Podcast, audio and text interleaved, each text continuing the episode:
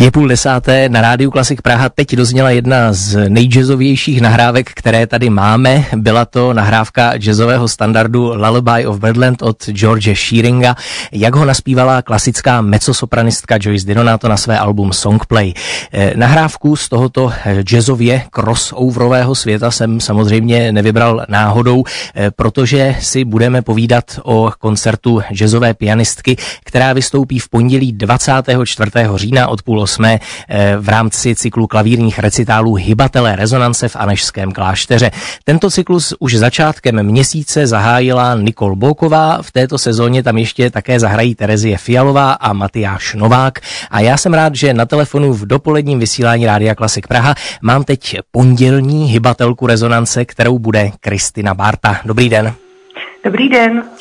Eh, já jsem se v anotaci k tomu koncertu dočetl, že zazní ukázky ze dvou připravovaných alb. Jedno z nich tedy bude pro vaše jazzové kvarteto a stálo tam, že eh, to album bude korespondovat se současným newyorským jazzem. Tak eh, co si pod tím má posluchač, který třeba úplně nesleduje aktuální světovou jazzovou scénu představit? Jak zní současný newyorský jazz?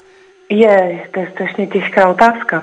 Každopádně je to tak, protože já jsem tím hodně ovlivněná a poslouchám převážně takovou současnou moderní eh, tu jazzovou scénu New Yorkskou. A Ježíš, co si pod tím představit? Tak obecně to hodně pořád vychází z takových těch eh, kořenů jazzu.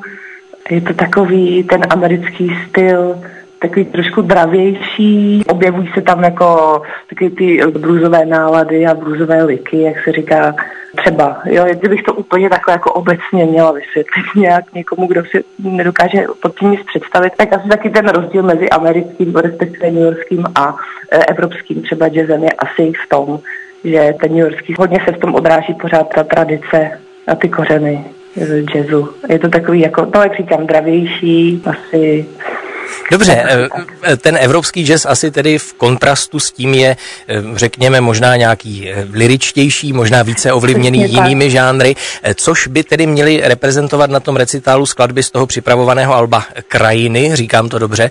Jak se vám to vlastně sešlo, že připravujete dvě alba naraz? Byla to potřeba to nějak oddělit od sebe, ty skladby odlišného charakteru? Ne, ono to tak samo od sebe vyplynulo, protože já jsem během pandémie a pak následně jsem eh, byla těhotná a během toho vlastně jsem byla tak nějak eh, docela hudebně dost plodná a napsala jsem hodně věcí a najednou samo od sebe přirozeně se začaly oddělovat, jakože to byly vlastně takové jako by dva směry.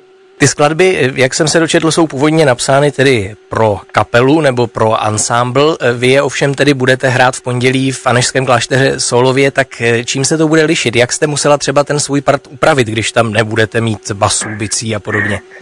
Ne, já jsem ho nemusela upravovat vůbec, protože ona ta moje hudba je taková jednoduše zapsatelná. Já vlastně napíšu, jako je lead sheet, eh, vlastně z čehož vychází jazzové standardy, kdy máte napsanou nějakou melodickou linku, s kterou se vejdete na jednu stránku. Nad tím mám napsaný akordy, takže vím, co se harmonicky děje. A, a v podstatě s tímhle jedním papírem, jako s tou jednou A4, dokážu dělat spoustu věcí, protože na to improvizu. A dokážu to zahrát sama, dokážu to zahrát s triem nebo eh, v dů s jakýmkoliv nástrojem. Prostě s tím jedním papírem dokážu eh, pracovat na strašně moc způsobů. A takhle to bude vypadat i v Anešském klášteře. Já vlastně vemu ten, ten lead sheet, ten zápis melodie a harmonie a na to budu improvizovat. Jasně, tomu, tomu rozumím. Já jsem myslel třeba, jestli musíte eh, levou rukou více hrát, když tam není eh, basa nebo něco takového, ne. co třeba normálně nehrajete. Ne, dobře. Jako vlastně máte pravdu, jako budu hrát samozřejmě víc, než když hraju v kvartetu s kapelou, to je jasný. Takže to bude asi náročnější, jasně. Eh, hybatelé rezonance se tedy odehrávají v Anešském klášteře. Možná pojďme zmínit tamní prostor a tamní nástroj. Já vím, že vy už jste tam tehdy v covidové době natáčela s Nikol Bokovou ten rozhovor pro Fresh Music Talks. Tak jak se tam těšíte, jak se těšíte na to piano Bechstein a na ten prostor celkově? Eh, já se tam samozřejmě těším moc.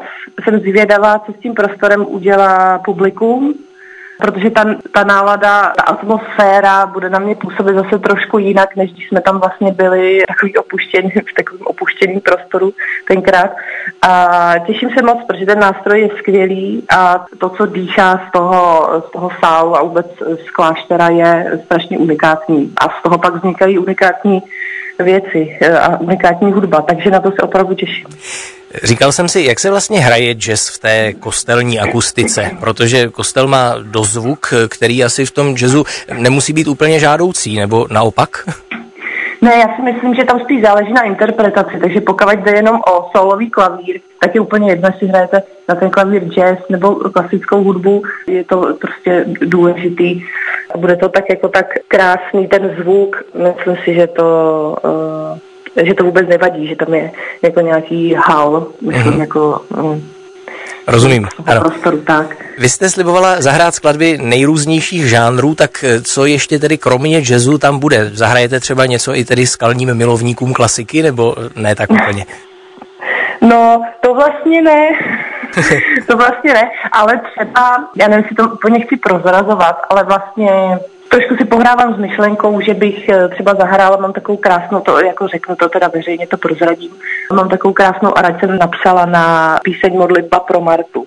A to je třeba, tím myslím, takovou tu žánrovou pestrost eh, v tom smyslu, že zahraju modlitbu pro Martu, což do jazzového ani klasického repertoáru vůbec nezapadá tak to je třeba takový jako vybočení, který tady prozradím. To bude tedy u příležitosti asi 80. narozenin Marty Kubišové teď.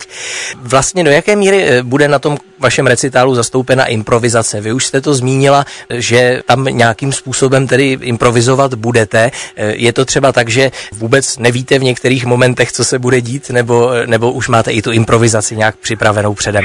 Ne, je to opravdu tak, že já nevím, eh, co se bude dít. Já jako mám takový um, udělaný takový plánek jako v hlavě, kdy řeším dramaturgii toho vystoupení. To znamená, aby se divák nenudil v podstatě, abych třeba dlouho nehrála nějakou hodně, hodně smutnou pasáž a nevžívala bych se tam 25 minut, což se může stát, když si to neuhlídám. Takže já jako vlastně opravdu nevím, co se bude dít, mám jenom takové body, jako co chci hrát za skladby, ale může se stát, že ji ani hrát nebudu a že navážu na něco úplně jiného. A bude to v souvislosti s tím prostorem, jak se budu v tu chvíli cítit. Ale pořád někde vzadu v hlavě musím řešit dramaturgii.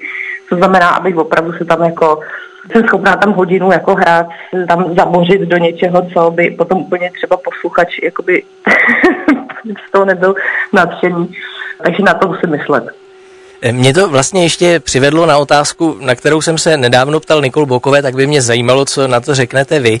A to je, kde vlastně začíná a kde končí jazz, čím je definovaný, protože ten žánr měl nějaký historický vývoj, dřív vypadal jinak než dnes, začal se postupně propojovat s jinými žánry, tak co vlastně musí hudba mít, aby byla jazzová? Je to improvizace nebo harmonie, co to vlastně je? Ne, ne, já si tak já si v podstatě myslím, že je to opravdu improvizace dnes už. Uh-huh.